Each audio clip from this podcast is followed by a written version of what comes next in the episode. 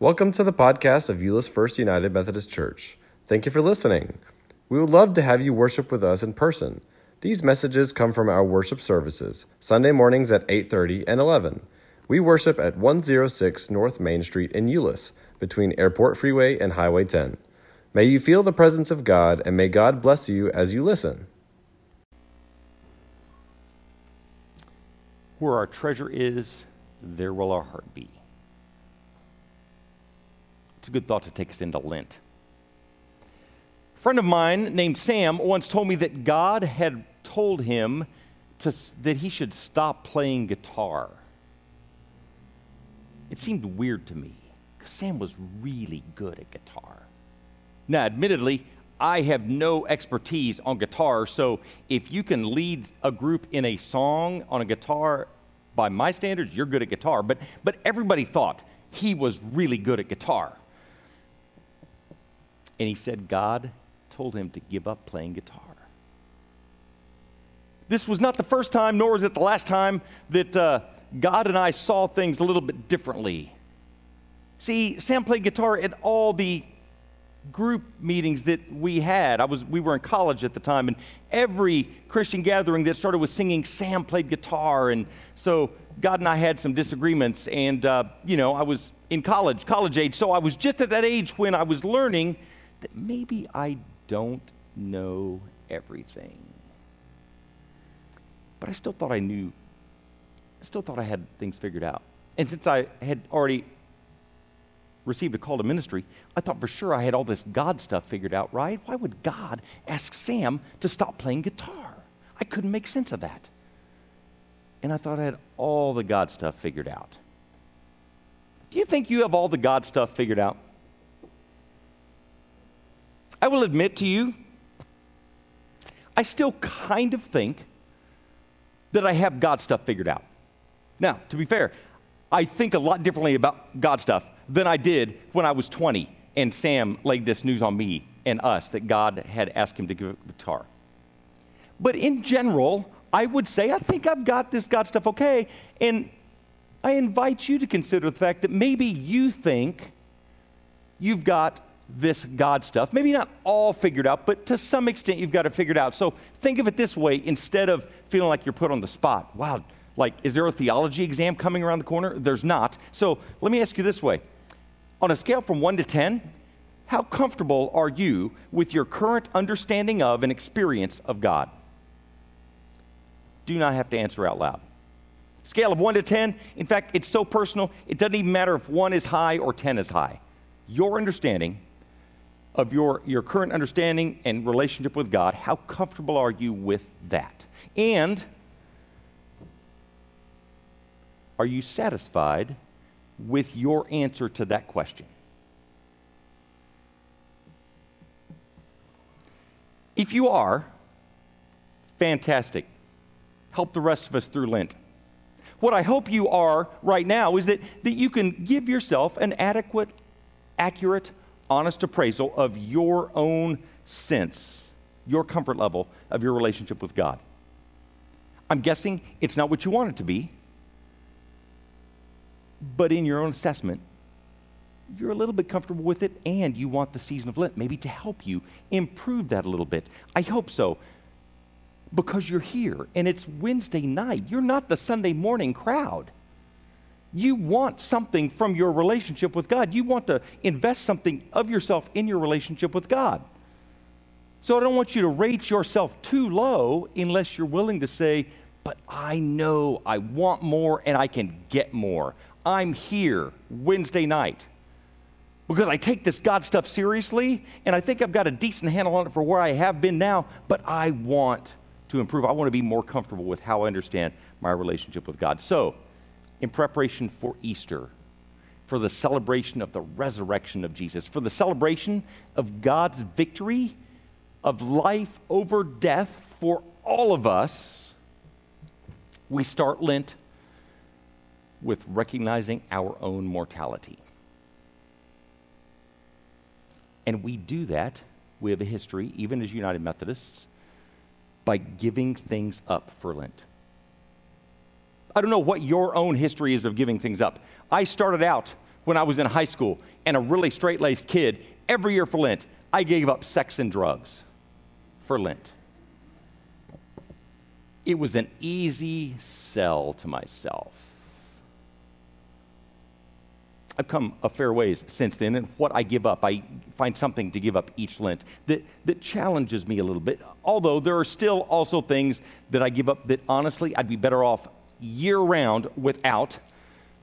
And so I dabble into them again for this seven week period to see if I can make it, to see if I can take my energy that I focused on whatever it is I'm giving up for this period and give that to God.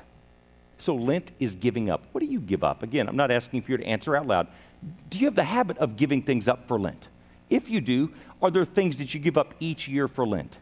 And I invite you, this year specifically, to consider giving those up for good. We have a habit, and we've had it since Jesus taught this teaching in Matthew chapter 6, the Sermon on the Mount. The human condition has been this. We want people to know how much we're suffering as people of God. And so Jesus says, when you pray, don't blow a trumpet to make sure everybody knows you're praying. When you fast, don't make yourself look weakened so everybody wonders, oh, how are you going to make it, oh, faithful person who never eats? Jesus is not giving, offering us a life that would have us suffer for no sake but to show it off to people. Jesus invites us to a life in which whatever we give up, we recognize that God has something better for us. And in giving up claim and control to ourselves, then we allow God in to redirect us and to bless us. And it depends, for at least the season of Lent, on us realizing and recognizing and trying to remember that God knows better than I do what's good for me and what my life lived well looks like. So I invite you to consider what you give up for Lent, if you have recurring themes every year, or if you're just brand new into it, or you're willing to venture out into some giving something else up than you usually do. I want to invite you to consider a conversation with God that starts with your admitting you're not necessarily comfortable or sat, you're not satisfied with how comfortable you are in your relationship with and understanding of God right now. And you're willing to admit that God knows better than you do what's good for you. That God knows better than you do what your life lived well looks like. And then we practice giving that to God. Because we can't follow Jesus without learning to give things up. We can't learn to give things up without practicing giving things up. And God speaks to us with the motivation of helping us improve our relationship with God. Can we trust God enough to help us give things up, to give up some habits that might actually make our lives better? Can we trust God to invite us, to direct us, to lead us, to inspire us, to give things up that are about making our lives better, not making our lives harder, that are about making our lives more blessed rather than bleaker. My guitar playing friend said that he felt strongly that his ability to play guitar threatened his relationship with God. Playing guitar apparently came easily to Sam, and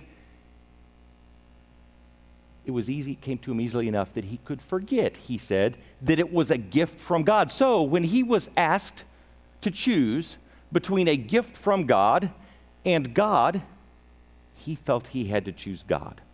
He said no to himself and his love for playing guitar in order to say yes to God. So I don't know if you play guitar. I don't know if you regularly give anything up for Lent if you have a recurring habit of what you give up, if you're willing to try something new, I don't know. And maybe what you give up or what you're willing to give up this year is a sacrifice. Maybe it isn't. I'm not here to judge you. But I want to invite you tonight, and from tonight until Easter, to consider what you might give up that would help your relationship with God. We're saying no to ourselves in some way so that we can say yes to God more than we have, guitar or not. Because we believe that God knows better than we do what's good for us. And we believe that God knows better what our lives lived well look like. So we're giving up anything that gets in the way of our following Jesus, of our relationship with God. So, on a scale from 1 to 10, how comfortable are you with your current relationship with and understanding of God? Follow up question How comfortable are you with your answer to the first question? And then finally,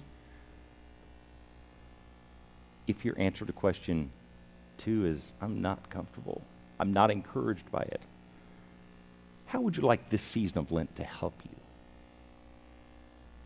Please join me. Almighty God, you have created us out of the dust of the earth.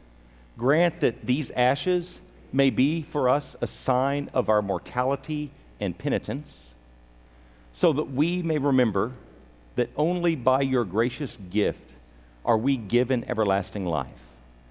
Through Jesus Christ our Savior.